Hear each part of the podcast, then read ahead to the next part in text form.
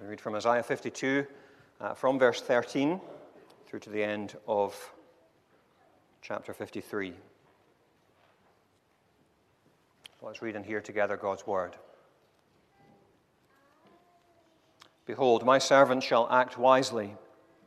He shall be high and lifted up, and shall be exalted. As many were astonished at you, his appearance was so marred beyond human semblance, and his form beyond that of the children of mankind. So shall he sprinkle many nations. Kings shall shut their mouths because of him, for that which has not been told them they see, and that which they have not heard they understand. Who has believed what he has heard from us, and to whom has the arm of the Lord been revealed? For he grew up before him like a young plant, and like a, dry, like a root out of dry ground. He had no form or majesty that we should look at him, and no beauty that we should desire him. He was despised and rejected by men, a man of sorrows and acquainted with grief. And as one from whom men hide their faces, he was despised, and we esteemed him not. Surely he has borne our griefs and carried our sorrows. Yet we esteemed him stricken, smitten by God, and afflicted. But he was pierced for our transgressions, he was crushed for our iniquities. Upon him was the chastisement that brought us peace, and with his wounds we are healed. We all, like sheep, have gone astray. We have turned every one to his own way, and the Lord has laid on him the iniquity of us all. He was oppressed and he was afflicted, yet he opened not his mouth like a lamb that is led to the slaughter, and like a sheep that before its shearers is silent, so he opened not his mouth. By oppression and judgment he was taken away. And as for his generation, who considered that he was cut off out of the land of the living, stricken for the transgression of my people? And they made his grave with the wicked, and with a rich man in his death, although he had done no violence, and there was no deceit in his mouth. Yet it was the will of the Lord to crush him he has put him to grief. When his soul makes an offering for guilt, he shall see his offspring. He shall prolong his days. The will of the Lord shall prosper in his hand. Out of the anguish of his soul, he shall see and be satisfied. By his knowledge shall the righteous one, my servant, make many to be accounted righteous, and he shall bear their iniquities. Therefore, I will divide him a portion with the many, and he shall divide the spoil with the strong because he poured out his soul to death and was numbered with the transgressors. Yet he bore the sin of many and makes intercession for the transgressors. Amen.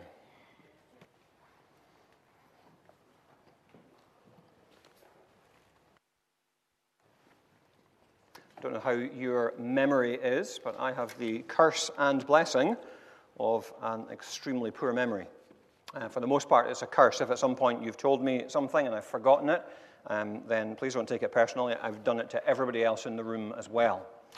Um, but just occasionally, having a bad memory can be a blessing. Uh, I have the amazing ability to watch a film or read a book, and it can have the most amazing twist in the end. And uh, then maybe six months later, I can watch the same film or read the same book and be astonished all over again. Who, who could have seen that coming? An amazing thing.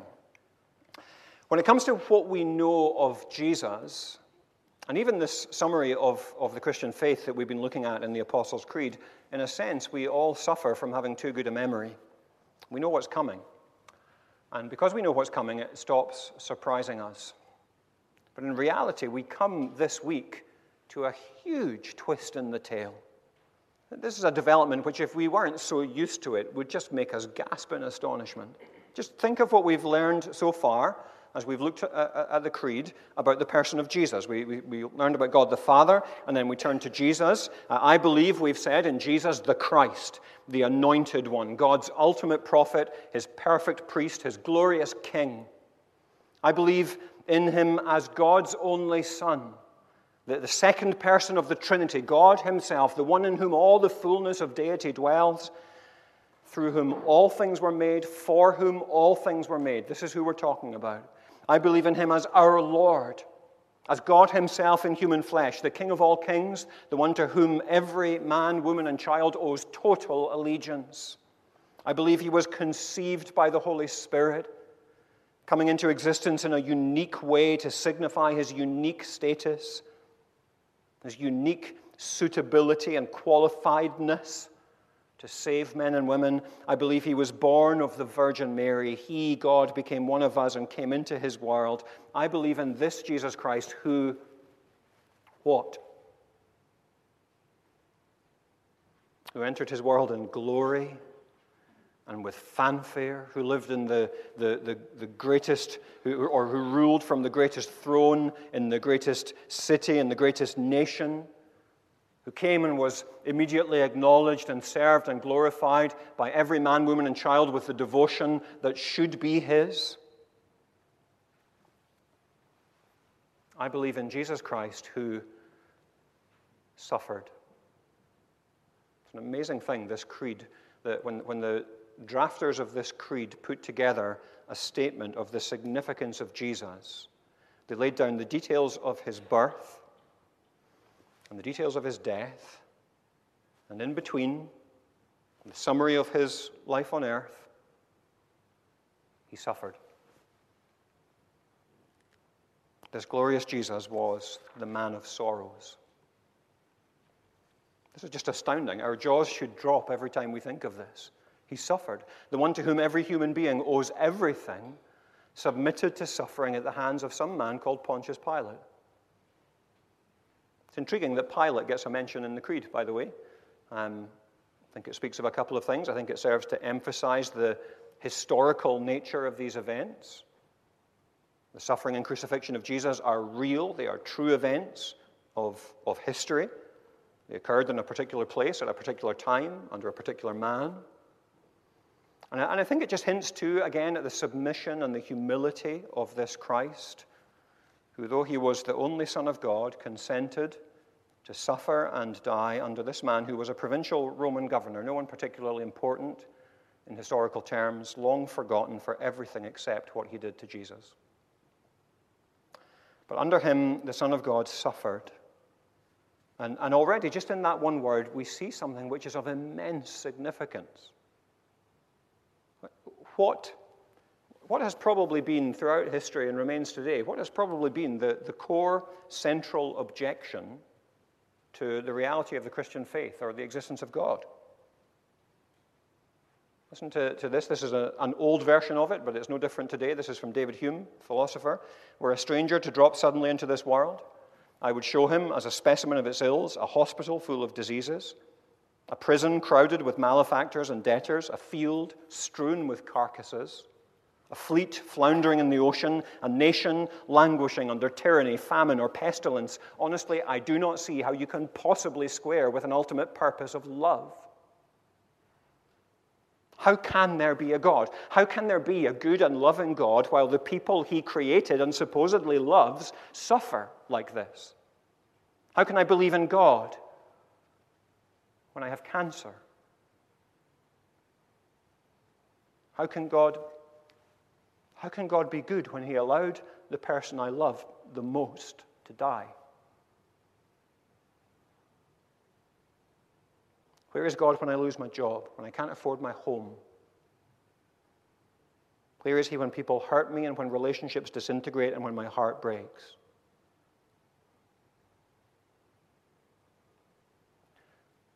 Well, I believe in Jesus Christ who suffered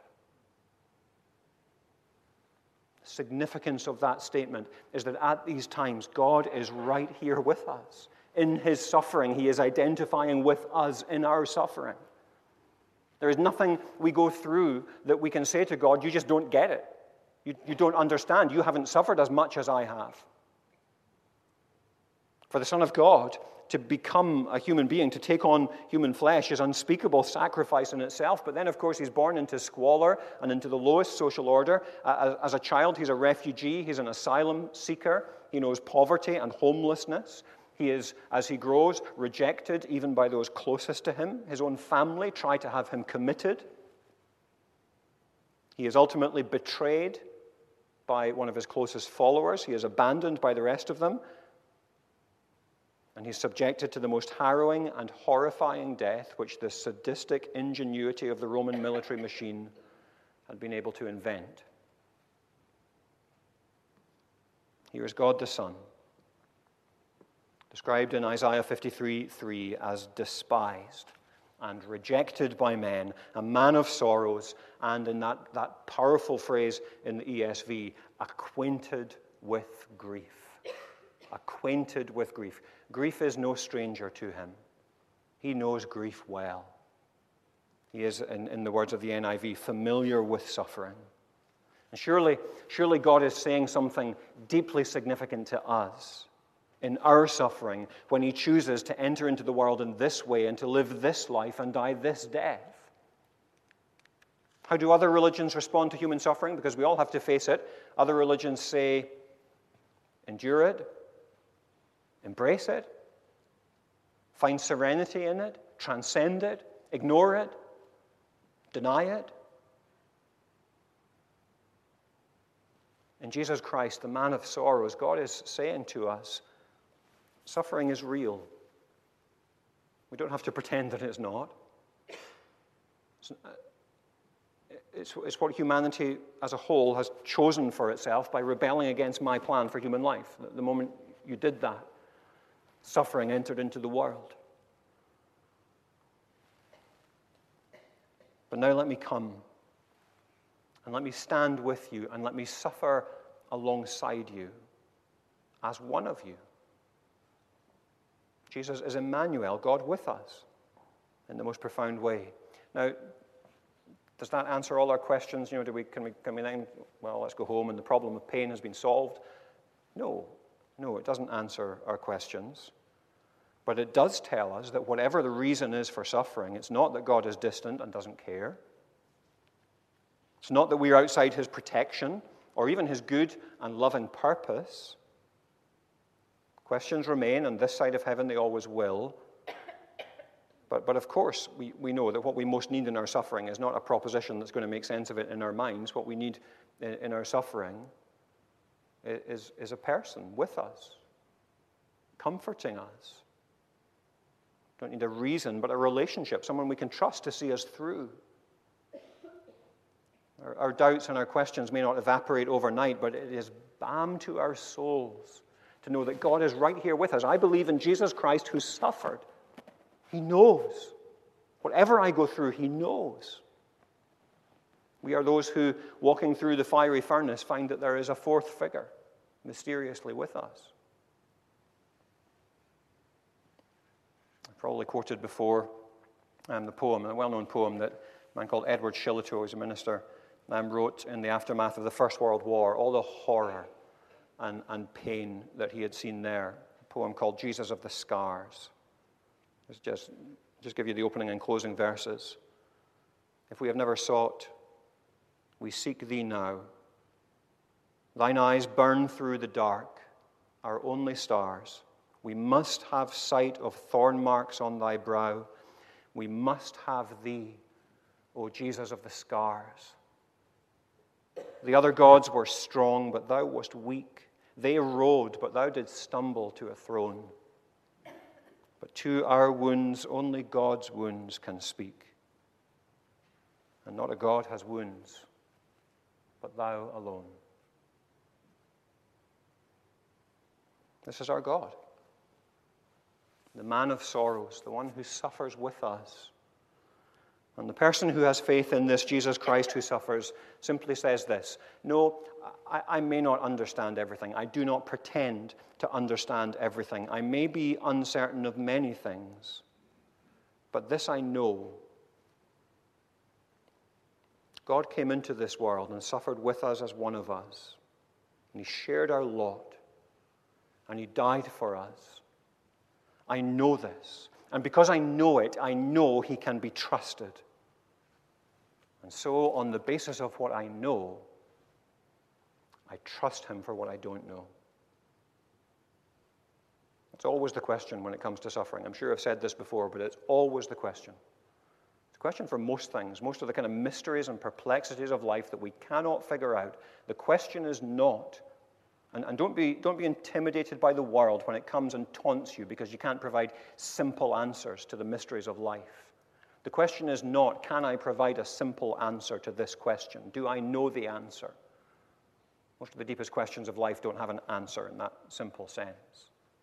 The question is do I know enough to trust God for what I don't know? And the cross, above all things, screams to us, Yes, you know enough. In the light of this, you know enough to trust Him for what you don't know. The fascinating thing is that um, as I think of people I've known who've suffered the most, um, Christians who've gone through appalling times, as I think of them now, they, they stand out in my mind as some of the most Christ like people I've ever known. I'm, I'm sure that many of you will, will be able to think of people in that category. They, they have proved, uh, George MacDonald, who influenced C.S. Lewis, um, George MacDonald once said, The Son of God suffered unto the death, not that we might not suffer, but that our sufferings might be like his. We, we follow him into suffering. So the suffering of Christ transforms our view of human suffering. But, but there's more to it than that because the suffering and crucifixion of Christ also, one of the crucial things that they do is they unmask the seriousness of sin. The cross of Christ unmasks the seriousness of sin and it measures it in two ways. It's very important that we see this in our culture today that so minimizes and downplays the seriousness of sin. First, the seriousness of sin is measured by its consequences. At Calvary, God gives the lie to the idea that sin is just sin is just a kind of it's a bit naughty, but it's ultimately harmless fun. Uh, as long as nobody gets hurt, you know everything's everything's okay. As long as you don't harm anybody, what's the problem? Here's the problem. Sin does harm people. That's the problem. It often does it immediately. Sin does that, often harms people immediately, but it always harms people in the end. Because this universe in which we live is a moral universe. That's the, just the kind of universe that God has created. This is a moral world. And in a moral world, sin has consequences.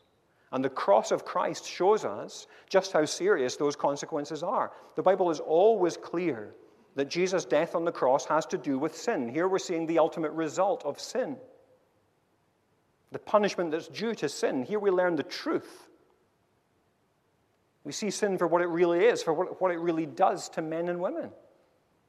Listen again to, to that description Isaiah 52 and 53, this un, uncannily accurate prophecy written hundreds of years before the events it describes. His appearance was so marred beyond human semblance, his form beyond that of the children of mankind. He was despised and rejected by men, a man of sorrows and acquainted with grief and as one from whom men hide their faces, he was, and then there's a whole list as you go through. He was despised, stricken, smitten, afflicted, pierced, crushed, punished, wounded, oppressed, cut off.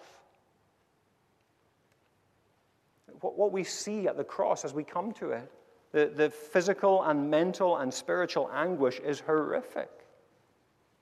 It is, the, it is the complete undoing, it is the unraveling of a human being. He is unmade, he is dehumanized, he is destroyed. What we see at the cross is a man turned into meat. And what we must see is that this is what sin does to people. This is what happens. And, and what we must realize then is that this is a picture of what Satan wants to do to every one of us. He wants to unmake us as creatures who bear God's image. He wants to unravel and torment and destroy us. This is the seriousness of sin. Little bit of naughty fun. This is what it does apart from the grace of God. So we can measure its seriousness by its consequences, and then we look at the same thing from another angle. And we can say that at the cross, the seriousness of sin can also be measured by its cost, by what God has to do in order to defeat it and save us from it. Because the cross is emphatically not, don't misunderstand what I've just said, the cross is emphatically not something that Satan does to Jesus. That, that is not what's happening at the cross. It is fundamentally something that God chooses to do. And again, Isaiah is clear. Chapter 53, verse 10 it was the will of the Lord to crush him. He has put him to grief. It's not that God took pleasure in it for, for itself, of course not. But rather than leave sinners to suffer the consequences of their own sins, he planned on purpose to take those consequences on himself. And so, if you remember how Peter describes it, the day of Pentecost, Acts 2, um, Jesus was delivered up according to the definite plan and foreknowledge of God. It's God who's acting at Calvary. And it's a measure of the seriousness of sin that God, in order to deal with it, had to give the one thing in the universe that is more precious than anything else. He had to give his own his own perfect, infinitely precious self in the person of his son, this sacrificial lamb without blemish or defect. So he comes and he bears the suffering and he bears the cross. And there is indescribable physical pain, but even greater spiritual anguish. Let me, let me read to you. This is how one theologian describes what happened at Calvary and what it meant for Christ to, to do what we're looking at today in the Creed to suffer under Pontius Pilate and be crucified. This is the cost love is willing to bear to be damned from God, to be fully identified with sin, and to be the damned thing on which God could not look. He would be repulsive to his father and become the great reject from whom all the goodness of God would recall. He became, as Luther said, the greatest sinner that ever was. Jesus became the greatest thief, murderer, adulterer, robber, desecrator, blasphemer there has ever been anywhere in the world. Every detail of his death declared this is what God thinks of you and of the sin you bear. He experienced death unmitigated and unqualified, death with the sting, a death without light, comfort, or encouragement into that tiny space, his body outside Jerusalem. And into that fraction of time, the ninth hour on Good Friday, God gathered the sin of the world, and there and then, in the flesh of his own Son, he condemned it. There's something awesome happening there. And something that tells us about the seriousness of sin. It unmasks it by letting us see its awful consequences and its awful cost. But of course, the great and central paradox of the Christian faith is that it's in and through all of this, this horror and suffering and misery, that God brings about the greatest, most glorious, most triumphant, most joyful event in history. Because the, the, the cross not only unmasks the seriousness of sin, it also undoes the curse of sin. It not only shows us the full horror of the problem, it offers a way out. Do you know um, the Number One Ladies Detective Agency, that, that series of novels, I'm sure many of you will have read some of them, Alexander McCall Smith. Um, and, and, there's one of them, uh, the main character, Precious Ramotswe.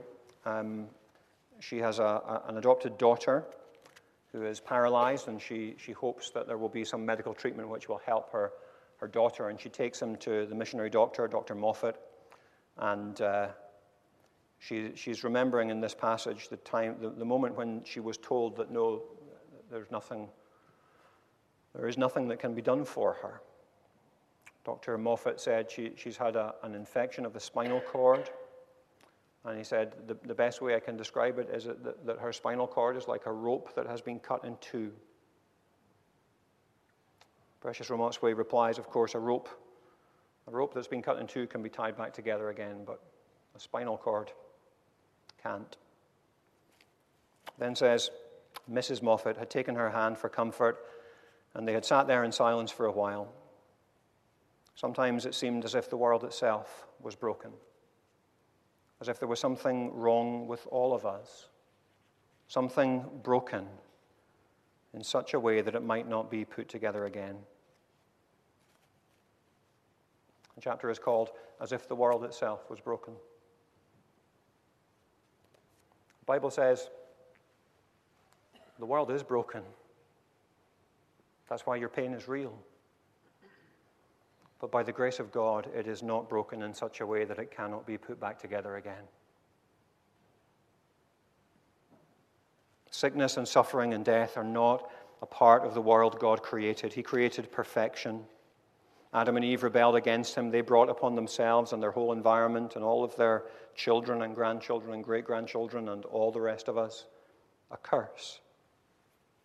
The serpent was cursed for his wickedness. The earth itself was cursed and made hostile to life in ways it had never been before.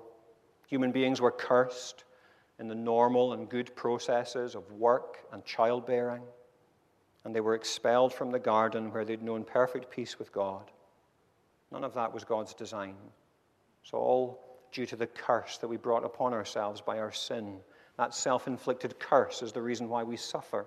It's the reason why we die. It's the reason why our bodies break down and fail. Every, every death certificate ever issued, when, when it's got that line that says cause of death, every death certificate ever issued should say sin. It's the cause of all our death. It's the cause of all death. Sin.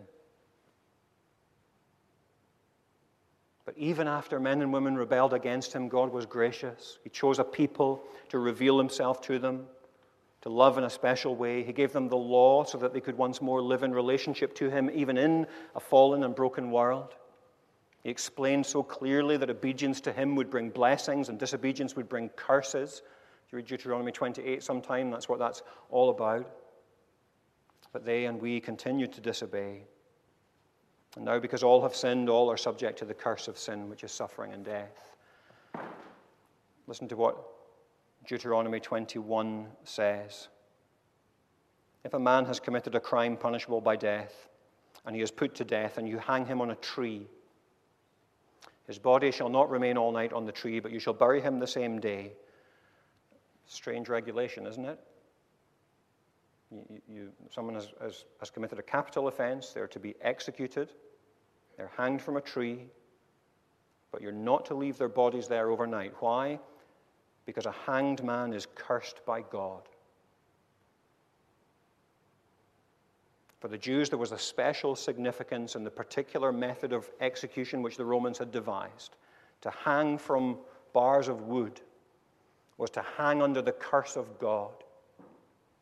We considered him rejected by God, says Isaiah. Anyone who hangs from a tree is under his curse, bearing the consequences of rebellion against him. And so here you have this ultimate paradox, this supreme paradox. Jesus, who is perfect, bearing the curse. Jesus, who has obeyed in terms of the covenant, obey and it will bring blessing disobey and it will bring curse. Jesus obeys and receives curse. Why does he hang on a cross? He hangs there for the, for the curse due to others. He substitutes himself in place of those who really deserve to hang there, those who have sinned, those who have brought the curse upon themselves. His blessing goes to them, their curse comes to him. Galatians 3, Paul explains what was happening. Christ redeemed us from the curse of the law by becoming a curse for us. For cursed is everyone who is hanged on a tree. And, and so you need to, as, we, as you read through the, the, the, passage that we read earlier, Isaiah 52, 53, you need to hear the insistent language of substitution in that passage. Surely he has borne our griefs and carried our sorrows. We esteemed him stricken, smitten by God, and afflicted uh, as if he was being cursed for his own sin, but he was pierced for our transgressions, he was crushed for our iniquities. Upon him was the chastisement that brought us peace. It just goes on. With his wounds, we are healed. We, like sheep, have gone astray. We have turned everyone to his own way. And the Lord has laid on him the iniquity of us all. People out there who, who deny that, that Jesus died in our place as a substitute for our sin. Well, you have to ignore what Isaiah 52 and 53 says about 20 times in order to, to deny that. And, and that's why the, the cross of Jesus Christ is simultaneously the most ugly and most beautiful event in the history of the universe. It's the most horrific and the most glorious thing that has ever happened. Here in this space, at this moment in time, sin is punished. All the sins of all God's people, God's curse poured out in full to the point that this perfect man is undone desecrated beyond recognition. But He does it for us. When we come to the end of the Bible, which is just another way of saying when we come, when we come to the end of time, uh, what, what do we find? Given that precious insight into the glory of heaven, Revelation 22 3, there will no longer be any curse. Gone. There will be no more death or mourning or crying or pain. Why? Because Jesus died and mourned and cried and suffered. He did it for us as our substitute. He exhausted the curse. That's why the old order of things will pass away. Everything will be made new. That's why every consequence of sin will be gone. All sickness, all disease, weariness, broken relationships, pain, grief sadness, death, all of it gone forever, all sorrow taken away by the man of sorrows, and every tear wiped away by the, cross, by the God of grace. That's the promise to those who will believe. I want to close by um, borrowing from Alister McGrath. McGrath's a theologian at Oxford. Um, he gives four, four pictures, four images of the cross. I just want to give you these pictures to, to try to bring out something of the significance of the cross. Here's the first picture. You are driving, you're driving along the road, and you come to a sign that's a, a red triangle, and it has, has a cross in it. And you're coming to a crossroads. A crossroads, what is a crossroads? It's a place where two roads meet, it's a meeting place. The cross is a meeting place. At the cross, we meet God like nowhere else. We're confronted by Him. We meet Him. Here we come, we meet God. Here's the, the second picture. You're in school, you're at your desk, and you're taking, you're taking a test. And you write down various answers to, to the test, and you hand it in. The next day, you get the paper back. And you look down, and you see that where you said 5 plus 7 equals 11, there is there's a cross. Cross is a sign that something is wrong. Something is wrong. We, we don't normally, in the ordinary run of life, in everyday life, we don't normally see the seriousness of sin, do we? We, we, we get glimpses of it sometimes um, in the horrors of our world and in the, the, the little horrors of everyday life that we see around us. But we, we see nothing like the full seriousness of sin. Why? Because God is patient and long suffering, wants all to come to the knowledge of Him, doesn't want anyone to perish, and so He waits, He restrains His wrath. But at the cross, we see what God really thinks of sin. At the cross, we see the curse being inflicted to the fool. This is how serious sin is. The cross is a sign that something is wrong. Here's a third picture. You're at home, you're writing a letter. You're separated from a loved one, and you could text them or write them an email, but we all know that a letter is better. And so you're writing a letter, and you write all that you have to say, and you sign your name, and then you mark a cross. A kiss. The cross is a sign of love. Here we see like nowhere else. Not only, this is, this is the, the wonderful marvel of the cross. At one and the same time, we see the furious wrath of God upon our sin. But we also see the immense love of God for his people because God himself has come to bear our sin. The cross is a meeting place. It's a sign that something's wrong. It's a sign of love. And then, and then a, a fourth picture, which will be familiar to you and which you'll be experiencing again soon, most of you. You're in a little booth, And there is a piece of paper with a list of names. And you look down the list and you mark a cross against one of them. The cross is a point of decision. It comes to us, it confronts us, and says, You must decide. You must respond. Cannot stand before the cross of Christ and shrug your shoulders and remain neutral. You must receive him or reject him. This is how it is. And, and some of us have been making that decision, and I put that deliberately in that way. Some of us have been making that decision for many years because it's not, it's not a one off decision that you make and then this is a decision you make every day. I will respond in faith today.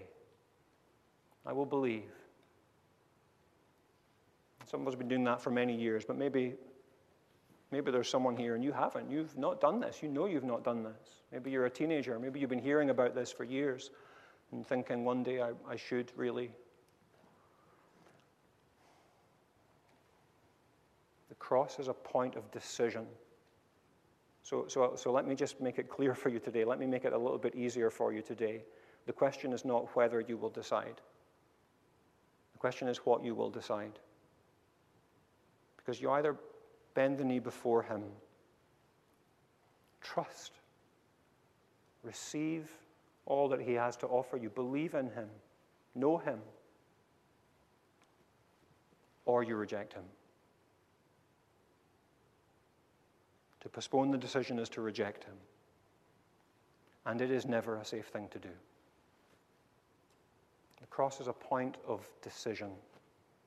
Decide now so that you can walk out of the door today with your heart filled with joy and the knowledge and being able to say, I believe in Jesus Christ, who suffered under Pontius Pilate for me and who was crucified for me. Let's pray.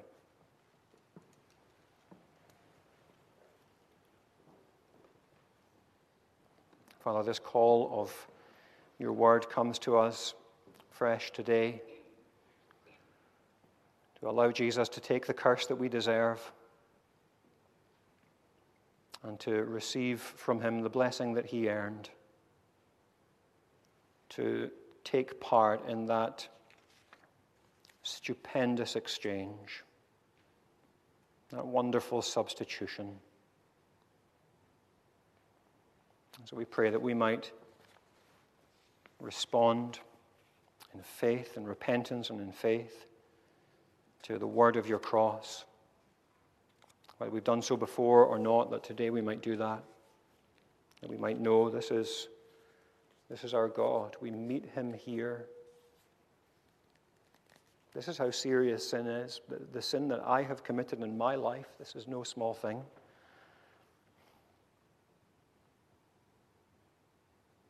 What I see at Calvary, this is what my sin does. It's what it will do to me unless I deal with this, unless Christ deals with this.